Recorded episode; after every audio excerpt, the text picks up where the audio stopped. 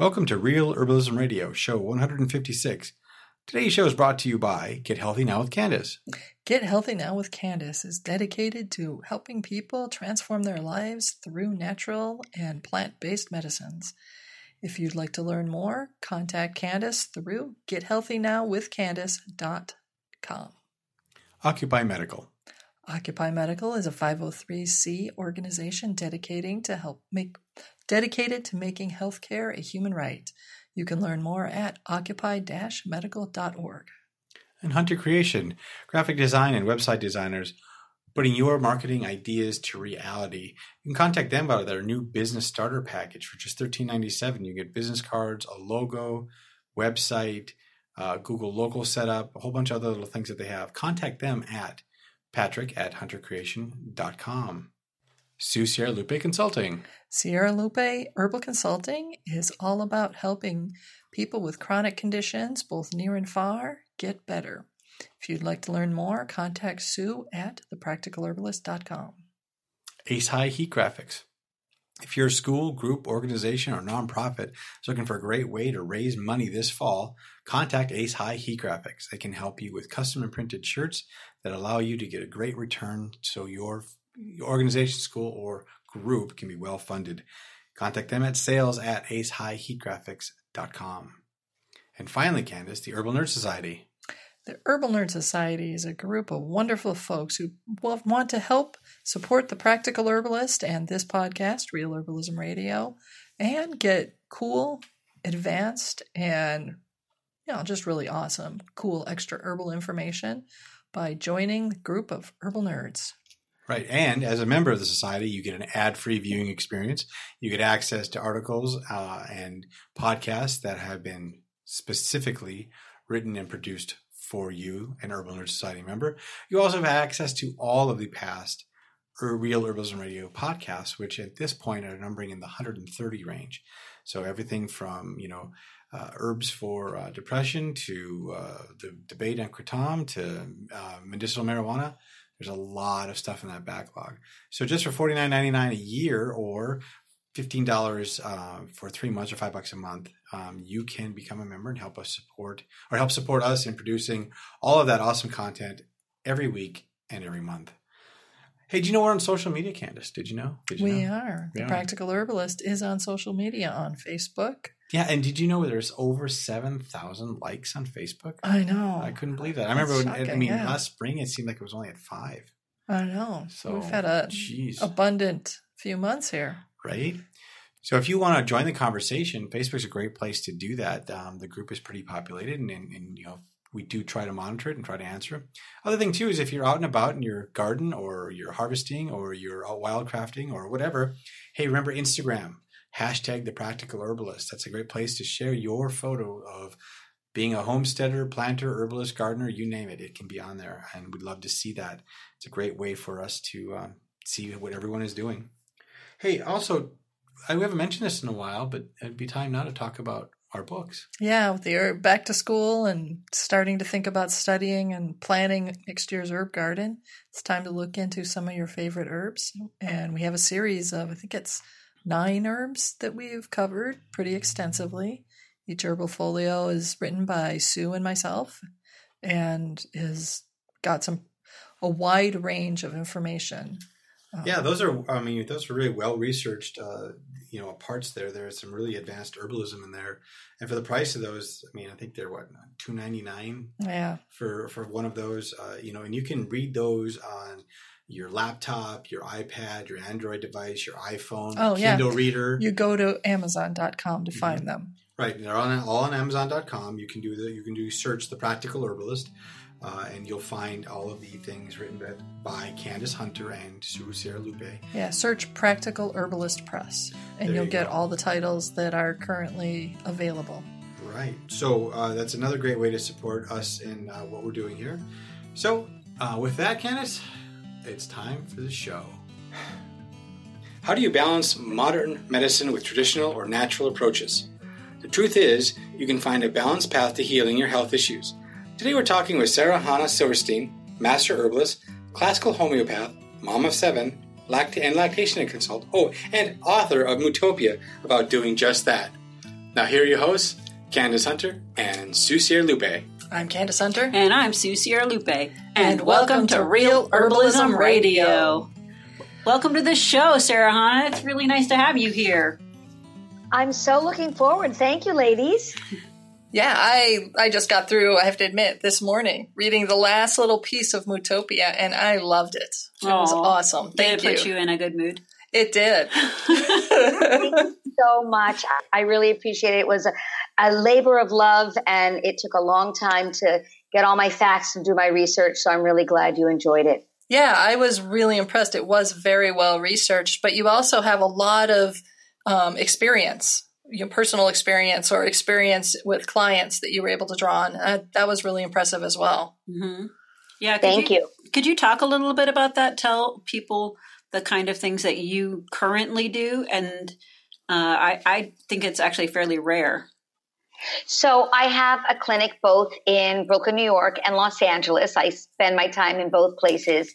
And I first began as a lactation consultant and I would help women with breastfeeding problems. And I was, I was trained in traditional medicine and I was really starting to feel uncomfortable saying that women needed antibiotics for breast infections and different kind of allopathic medicines when I felt women had been breastfeeding for thousands of years and there had to be natural remedies and choices that they had. So I had studied herbal medicine when I was in university and I was quite passionate about it.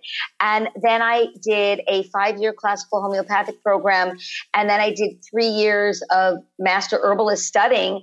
And what happened was I would obviously, because I work with a lot of pediatricians and obstetricians and general practitioners, I would always suggest, and I still do, that my clients would go to the doctor and get a diagnosis and get a prescription for the medicine that was recommended. But then I said that if you would like to and feel comfortable trying some herbs or homeopathy that we could always have, you know, that antibiotic in the refrigerator or on the counter.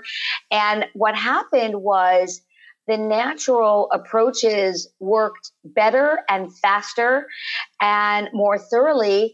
And then my reputation started taking off so quickly because people really wanted to try natural herbs and homeopathy before allopathic medicines. Because one thing about herbs and homeopathy is they just do not share the side effects Mhm. of allopathic meds. And slowly but surely, I mean, it was slowly but surely, um, doctors started seeing that these things worked. I had a breast surgeon in Midtown Manhattan, and he would have a woman with an abscess or a, a, a very intense case of mastitis, and he'd say, "Look," he goes, "you know, there's this lady named Sara-Chana in Brooklyn." He goes, "I don't know exactly what she does, but my patients are really happy, and she really seems to fix things. So." Why don't you just, you know, take a train out to her, and if she can't fix it, come back to me. And that was astounding Nice. Because you know surgeons are trained to cut.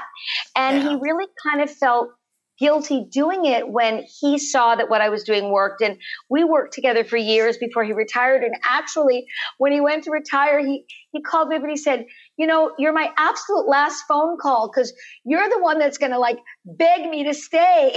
You're the only one. Everyone else is like bye see you later. And, and I was like oh my god you can't leave me. This is like a relationship. Like I mean we don't have Right. divorce papers or anything.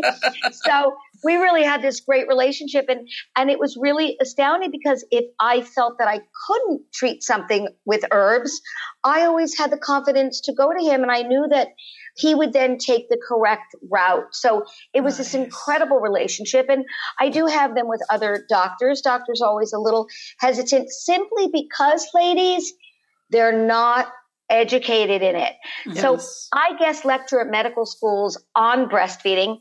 And about halfway through my discussion, I do talk about the clinical studies and the double blind studies and the anatomy and physiology. And I always open up the topic to, so docs, would you like to know about some herbal approaches to some of the problems we've been discussing? And their mouths open wide. They don't even know the questions to ask but mm-hmm. they they they sit there on the edge of their chair because they don't have any answers because they're just not they don't know about it you know what i mean it's like if you studied you know a mechanic of of a car and someone came in and said can you help me build my house i mean they're just two different um, educational paths. Mhm. So I I find that doctors just they, they, don't know, and that's where their fear comes in. Mhm. Well, and that's why working with an herbalist is such a great relationship. It's so nice to, you know, because we're following the do no harm model as well. You know, that's that, and they have very a, a lot of reason to be nervous because some herbalists have certainly done a poor job of healing. But to be fair, Uh, some doctors have done a poor job of healing. So if we're working with people that their job is just to make sure that they're doing the best job that they can in the do no harm model, and we're well, we see to that that that combination of those skill sets together is an advantage to the patients, and we're just going to see more and more and more of it. Yes, well, I like I, I began getting a lot of clients. Um, a lot of I, I specialize in women's health and pediatrics, which is my passion. And I would have these kids that had chronic ear infections, and they had been on anywhere from eight to fifteen rounds of antibiotics. And I always joke and say, you know, Albert Einstein has this this saying, you know, what is the definition of a crazy person? A person that tries the same thing over and over, expecting a different result. So, Right. you know, the doctors weren't crazy and the parents weren't crazy, but like it obviously wasn't working for this child. Mhm. And, you know, I would sit down with the parents and I would say, you know, it takes about six months for the fluid to reabsorb um, in the eustachian tubes often. But when we start working naturally, what we'll find is they will stop having ear infections. Right. So they can Right. still go back to the doctor. The doctors, you know, especially newbies that I haven't worked with will say, well, there's still fluid there. And I'd say, yay, but there's no infection. We're on our way. Mhm. Yeah. So what happened was people were just, you know, understanding that there were other ways to treat ear infections. Now, I am going to preface and say that antibiotics have their place. Um, you know, we're thrilled to have them. There's going to be a lot of occasions where they're needed, but we all know they're overprescribed, and Mhm. doctors don't really have any other options, and Right. we do as herbalists. Yeah. Yeah, that's one of the things that when I was when I when I had my son, we I had to have an emergency C-section and there was a ton of antibiotics afterwards.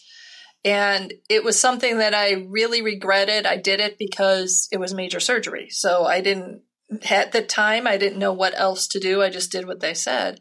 But the result was a serious um, thrush for him and honestly for both of us you know, he had no problem breastfeeding except that he started, you know, what is it like? What was that? Maybe a half a week in, a week in, he started crying and and fussing, and it was really awful. And we tried. We went to the doctor. We tried the prescriptions they gave us, and the side effects were worse than the thrush. And then an herbalist mentioned to us, "Well, why don't you try some um, gentian purple?" So Gentian violet, Yes, yes. gentian Violet. violet. Thank you. Yeah. So yeah, we have all of my like the first like five or six months of his life. All the baby pictures are him with this purple mouth, and we did not take any pictures of the purpleness I had. Because it was lower down. Yeah. That, I know. but it was a godsend. I was so thankful, and I think because we did not follow, we didn't use the the prescriptions and all of that. We were fortunate, and our son didn't end up with like all the ear infections. And we we grew up in an area where there were most of the other moms were having you know having their kids have ear infections or have um, colds and flus. Mhm. You know, for the first couple of years, and we didn't have any of that because we followed an herbal path. Right. And these things have been in, like, that's the gentian violet that you're talking about. Yeah, That's been listed around. in Merck. Yeah, it's been You around know, for ages. and and aloe is in surgical bandages and you know the Yeah. list goes on and on and on but what people i think that are new to the idea of healing either allopathically or through through uh, herbal medicine don't understand is there has always been that blending between Yeah. we just have Always. been we're, it's always been there yeah and we're just separating it out because there's so much more now to those fields So, So I that- tried very hard. I mean, I can't always say that I'm successful, but I tried very hard to empower my clients to feel like they can integrate both alternative medicine with conventional medicine. And that means that they can go get an MRI, they can get a blood test, they can Mhm. check blood pressure regularly. Um, they get diagnoses. It doesn't mean that we have to follow their path of treatment because they're trained in acute care, which yeah. thank God. I mean, you know, you have a toothache and you need a root canal. Like, thank God we have that. But they're not trained in preventative. It's just not really. I mean, it's it's becoming part of um, medical school a little bit. Whereas as an herbalist, you know, I take a complete history of a client that comes in. I want to know their parents' health, their grandparents' health. If they know their great grandparents, I'm even happier. Their sisters, their brothers, and I make this whole family chart. So I have a handle or an idea of what their propensity is.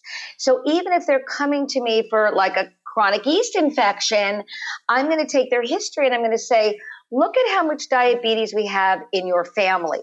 What can I suggest that you add so that we you can possibly prevent that. So my clients are really happy because they come in and I definitely treat them acutely.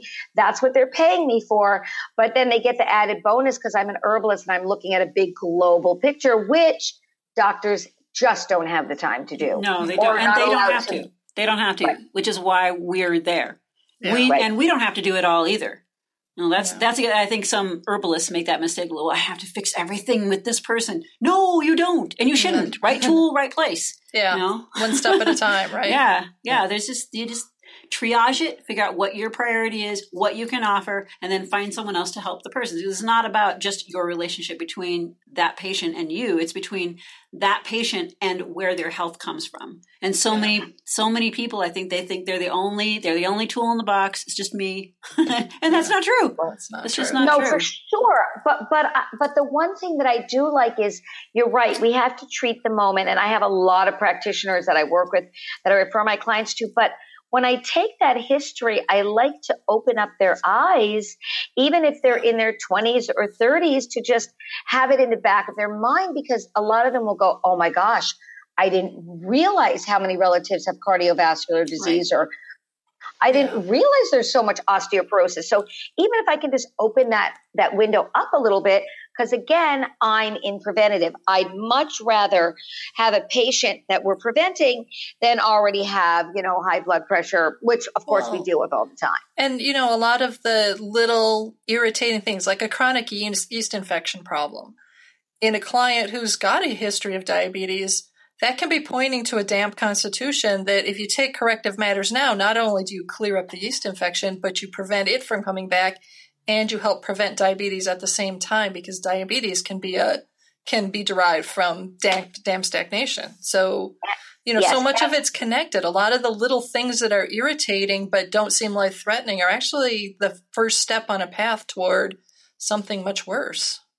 And my clients that are in a pre diabetic state will be more vulnerable to yeast overgrowth. So they exactly. tend to hold each other's hands, and that's why I'm looking at, yeah. you know, what, what's what's facilitating this condition. Exactly. Even though it seems like a little acute. Yes. Yes, exactly. So I've got to ask you, was did you set out in life you're like, "Oh yeah, I'm going to become an herbalist. That's what I'm going to do and I'm going to you know, was that your plan or did you start off somewhere else and end up here?" so funny because um, no, I was a childhood actress and I did ah. movies and television. I'm from LA. Oh, of course. And I yep. brought up in the spotlight. And I had this passion. I was just a plant person. Like when I went to university, I brought like 25 plants with me. And everywhere I went, I wanted to learn about the plants that were growing. So I was actually invited through um, Yale School of Drama to attend Oxford University, which was one of the biggest and most prestigious places to be. And I could be found sitting on the floor of the library reading botanical books. And I was supposed to be studying Shakespeare and Chekhov.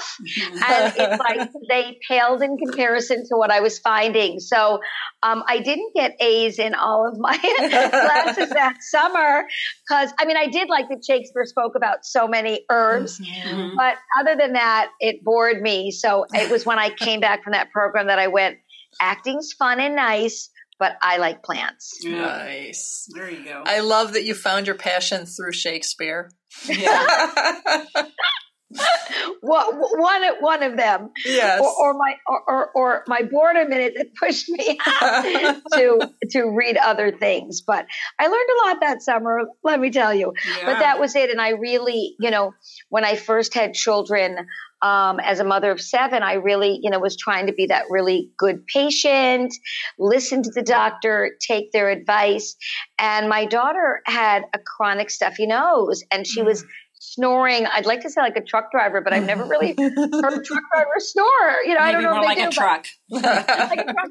But she was really loud and she wasn't getting better. And when I would give her the antihistamine, she used to tell me she was really little. She goes, it makes my brain feel fuzzy, fuzzy. Aww. And I was like, oh my gosh. So I, I had studied herbal medicine, but I didn't have, feel the confidence yet to, yeah um, work with my daughter and I took her and she was getting chronic strep and I took her to a Chinese herbalist and within six to eight weeks, my daughter stopped having strep.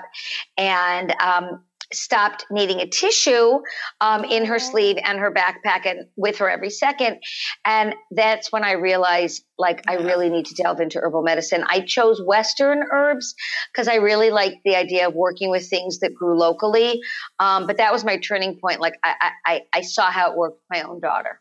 Isn't it amazing how children often push us into awakening, like getting over our fears. Because I mean, I, I read a lot of us have, you know, I read a lot about plants and herbs and herbalism, but it wasn't until I had a son staring up at me that I actually said, no, I got to actually do this.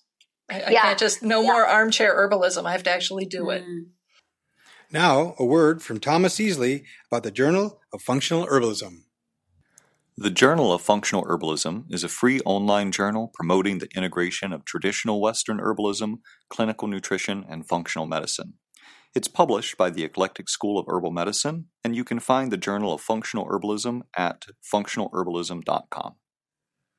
Yes, and it's so funny. I always tell this story because, um, as we know, as herbalists, herbs are bitter. Mm-hmm. And, you know, I teach my kids when, you know, my clients when they get to a certain age, well, if your drippy nose is bitter, you need something bitter because like cures like. But sometimes when you have little kids, you know, I do put them in glycerites and I do, you know, dilute them in grape juice or, you know, a little cranberry juice, but they still taste bitter. So I remember this story of this child that had chronic strep. I mean, it was just mm-hmm. chronic. And so I told the mother, or I suggested, you can never tell anybody, but I suggested that we give herbs two to three times a day for a couple months to build up the child's immune system. And every time the mother gave herbs, the kid would scream like a maniac. So oh. she came to my oh. office and I taught her a little bit of child abuse. Um, and we kind of, I showed her how to kind of sit on him and open up his lips and shoot in the herbs. And she said, Can I do that? I'm like, Yeah, I suggest you do it. So it was like a month of fighting. And she kept on calling me up and saying, He's not getting better. And I'm like, Well, he hasn't had strep. So he's getting better. I yeah. know it's still a fight. And one day she had been a little lax on them. You know, things happen. She hadn't given it for like a week. And he came home from playgroup and goes, Mama, herbs, Mama, herbs. And she Aww. said, What?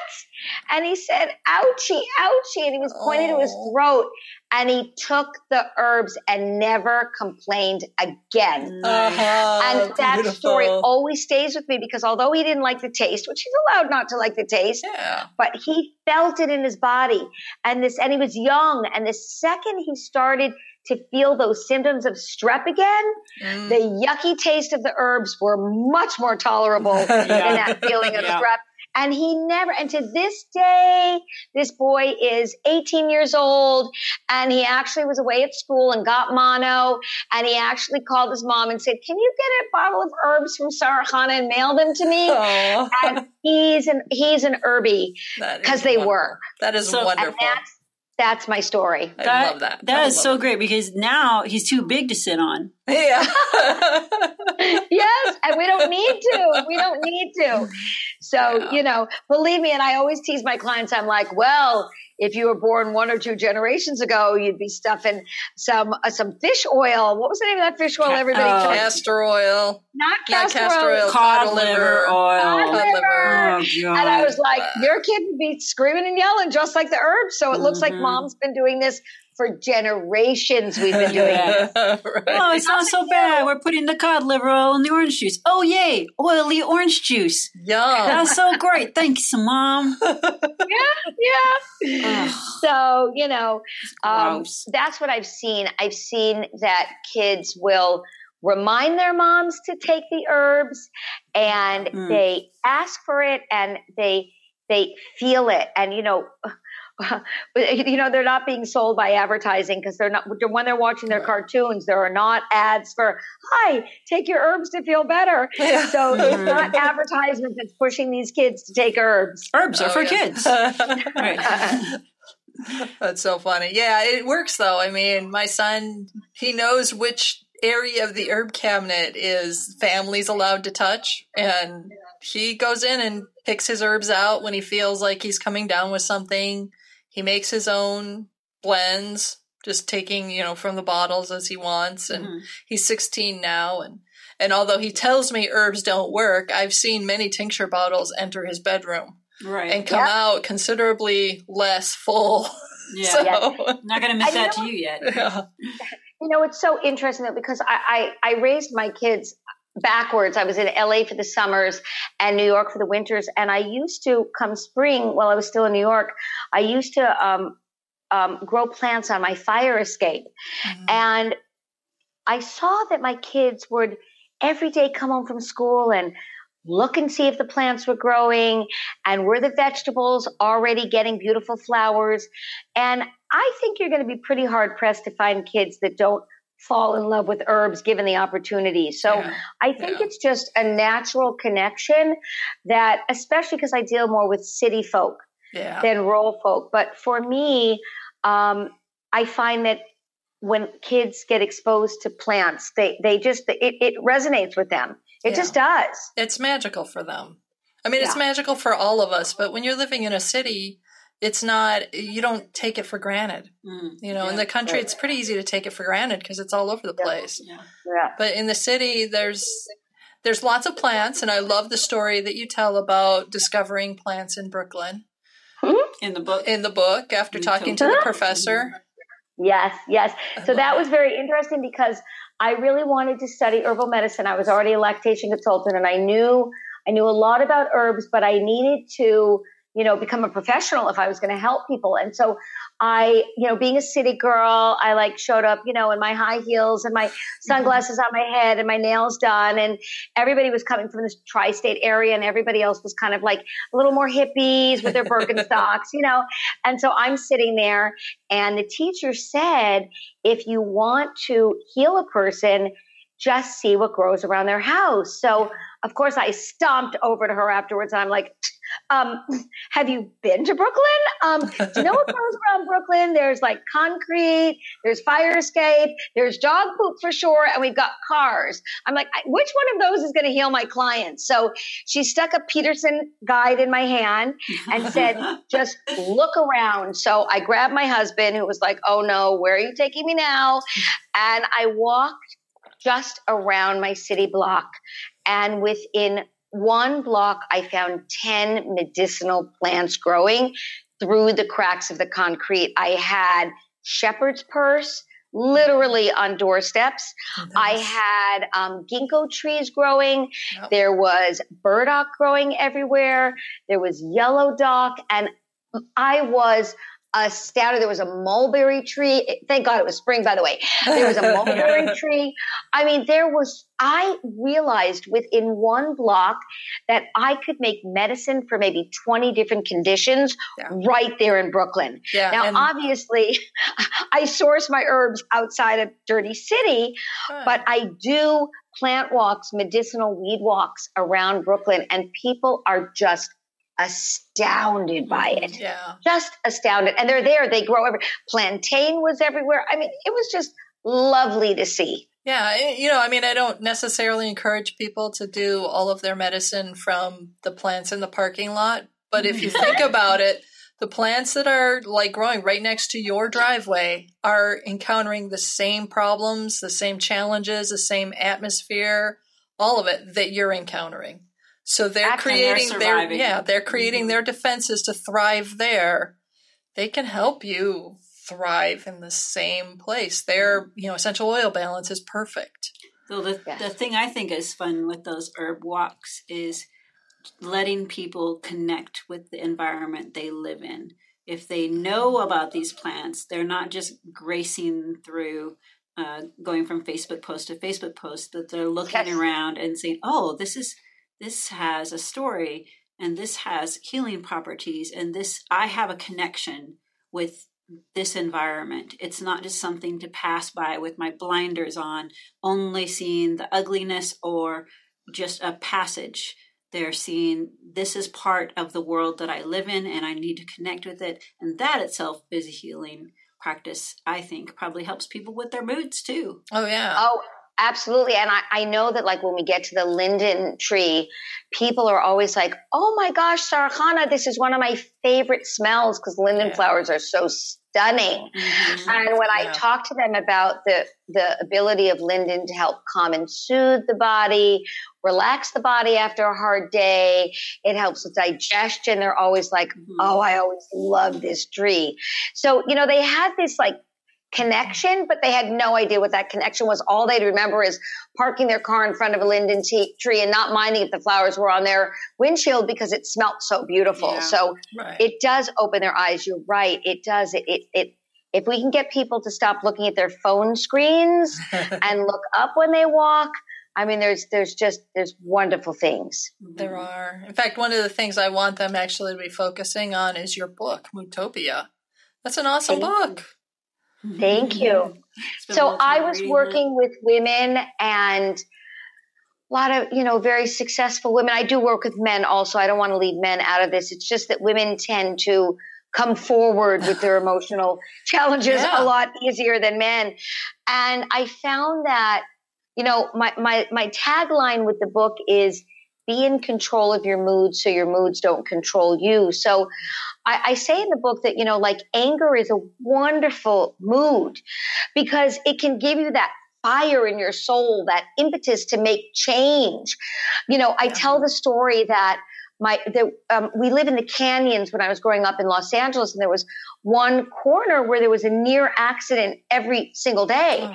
And my mother was getting really angry about it. And so she called the city and said, you know, we can't take it. I mean, it's really dangerous. We have kids. And the city said to her, well, if you get a petition and get a thousand signatures, we'll put a stop sign there. And my mom did it.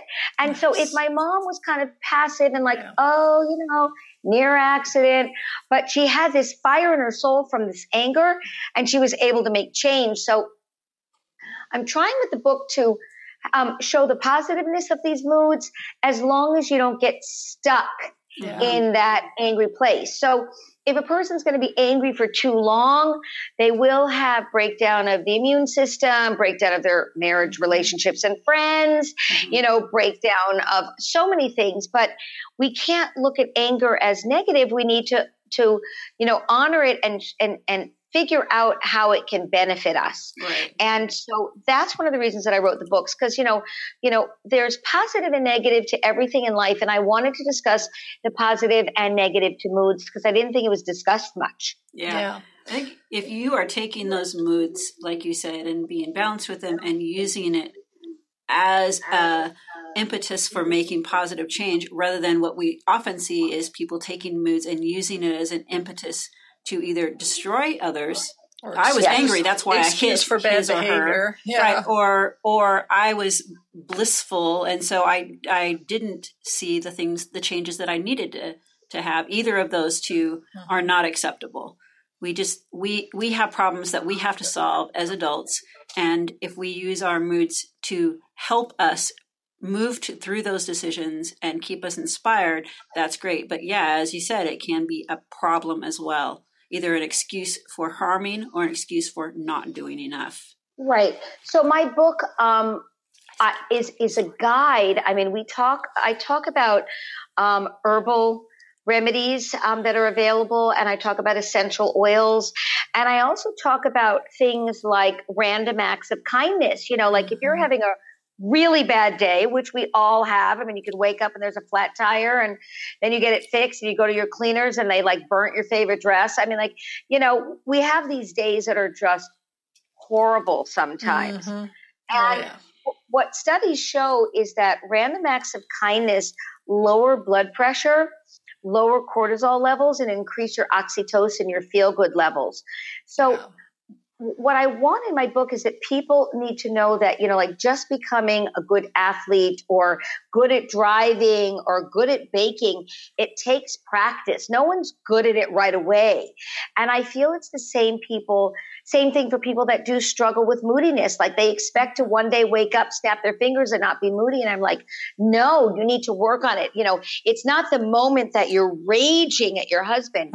It's, you know, it's, it's the weeks before. So, one of the things I have my clients start to do is just random acts of kindness. Just open the door for someone. If you're standing in line and someone's, you know, a couple cents short, you know, offer a nickel and, you know, like just help, help someone carry their bags to the car. If, mm-hmm. you know, you only purchase two items. And when my clients do this. At first, they're like, it's never going to help, Sara-Chana. I'm like, come on, I need a pill from my doctor. I'm like, well, let's just try some random acts of kindness. And yeah that makes a huge difference yes, in our does. moods. It absolutely it does. does. It does. And when you practice it and keep practicing it, I, at least for me, I, because I started that when I was much younger. And there was a point where I had a fella come up to me and when I was leaving a company and I was just going to do a different job. And he came up to me and said he was really sorry to see me going because I was one of the few people that always smiled at him and always held the door for him, and it made him feel so good. And he was an immigrant, and he the job he was doing was not one of the ones in that particular company that was like the exalted jobs. He was right. like me. I I was doing. I was a writer at the time, and I was a technical writer, so we were kind of you know second class citizens if you will because mm-hmm. we weren't the you know the engineers were the stars and right. he was he was in the production line and you know so i was always really nice to him because i someone i don't remember who it was way back then said something about random acts of kindness and i decided to do that and at that point i'd been doing it for five or six years and when he said that to me i realized that that was all of those random acts from all the years coming back to pop up and say hey it really does make a difference mm-hmm. in people's lives you may not know mostly hear it but it does. Mm-hmm. And the person that you're being kind to mm-hmm. doesn't really care whether you're in a good mood or not. Exactly. you know what I mean? Right. Like, like, you could be just like, you know, yeah. hating not only your husband and your kids and your neighbors and everyone around you, you know what I mean? Right. But if you do that, you know, hold that door open for that pregnant woman that's carrying a toddler, like she's not checking in. Hey, are you in a good mood and you're doing this? She's like, oh my God, this saved my life. Yes. So, you know, you don't have to be in a, in a, in a mood to help people, to help people. Yeah. And, you know, they say like it's a domino effect. It like is. you're nice to one person, they may not yell at their kids in the car. You know, yeah. it, it, it really has a domino effect. And we need to believe because we are energetic beings, mm-hmm. you know, everybody everybody knows that when they meet a person, like immediately you know whether you like them or not. You know, like immediately. Yeah. And it's an energy that they're giving off. I mean, it's not, you know, their clothing or, you know, their look. So if we start to believe that we are energetic beings, which is so hard, and, you know, this has no religious connotation, it's just knowing that we're energetic beings, then we can try to give good energy and you know that takes work it, it, it it's work and and you reap the benefits with your moods mm-hmm. yeah. yeah and it's empowering too i know yeah. in the clinic that i work at we have um, an unhoused population that that comes to our clinic all the time and there I am met at the door. I'm literally met at the door by people saying, Hey Sue, can I help bring this in for you? Can I help with this? Give me a broom, I'll sweep here. They they are the people that I work with are shunned by society, but when they come to my clinic, they know that they'll be treated with respect. And I yeah. always have something for them to do so that they feel that same thing that you're talking about of I am doing something. I am I am important enough to help. Yeah. I am right. making a difference. I am a good person, and it is part of the healing process. I'm really glad right. that you pointed that out. Well, I, so, I also yes. noticed in the book at the end you have a whole list of stuff, a 30 day uh, or the 90 day 90 day sorry 90 day my bad um, yeah. 90, 90, day plan of, of suggestions to help people get into better moods and you have a, a giant a giant list for every single week chunk to help people get oh, get through that and i was really pleased to see that as part of more of a holistic manner for helping people heal and i really encourage people to to check out your book moodtopia could um, I, am afraid we're going to have to end this interview, but um, is there, how do people get a hold of you so they can find out more about your book? And then I'm sure you have stuff on the website and I've seen your YouTube videos. Tell us about that, please. Sure. So I have a website, sarachana.com. That's S A R A C H A N A dot com. I know you're going to be bringing, um, sharing links. Yes. I'm also on Twitter and Facebook and, and Instagram because those are the places you have to be to be a modern woman. Um, I do have a lot of YouTube videos all about, um, quick little tips on herbs. And my book, Moodtopia, um, is available on Amazon, Barnes and Nobles, and it's available all over the internet. Um, you can email me through my website. Um, it may take a couple days to get back to you, but either myself or my staff will. And you can send me a message on Instagram, which is what a lot of people are doing now. And that's Sarachana with an S at the end for Silverstein. And um, it's a really it's a really easy medium to get in touch with. Oh, thank you very much for being with us today. Yes, thank you. I appreciate your time. Thank you so much, ladies. This has been a pleasure. As always, put an herb on it. The statements made about herbs and products on this podcast have not been evaluated by the United States Food and Drug Administration, FDA, and are not intended to diagnose, treat, cure, or prevent disease. All information provided on this podcast or any affiliated websites is for informational purposes only and is not intended as a substitute for advice from your physician or other healthcare professional. You should not use the information on this podcast and its affiliated websites for a diagnosis or treatment of any health problem. Always consult with healthcare professional before starting any new vitamins, supplements, diet, or exercise program before taking any medication, or if you have or suspect you might have a health problem. Any testimonials questions, or case studies are based on individual results and do not constitute a guarantee that you will achieve the same results.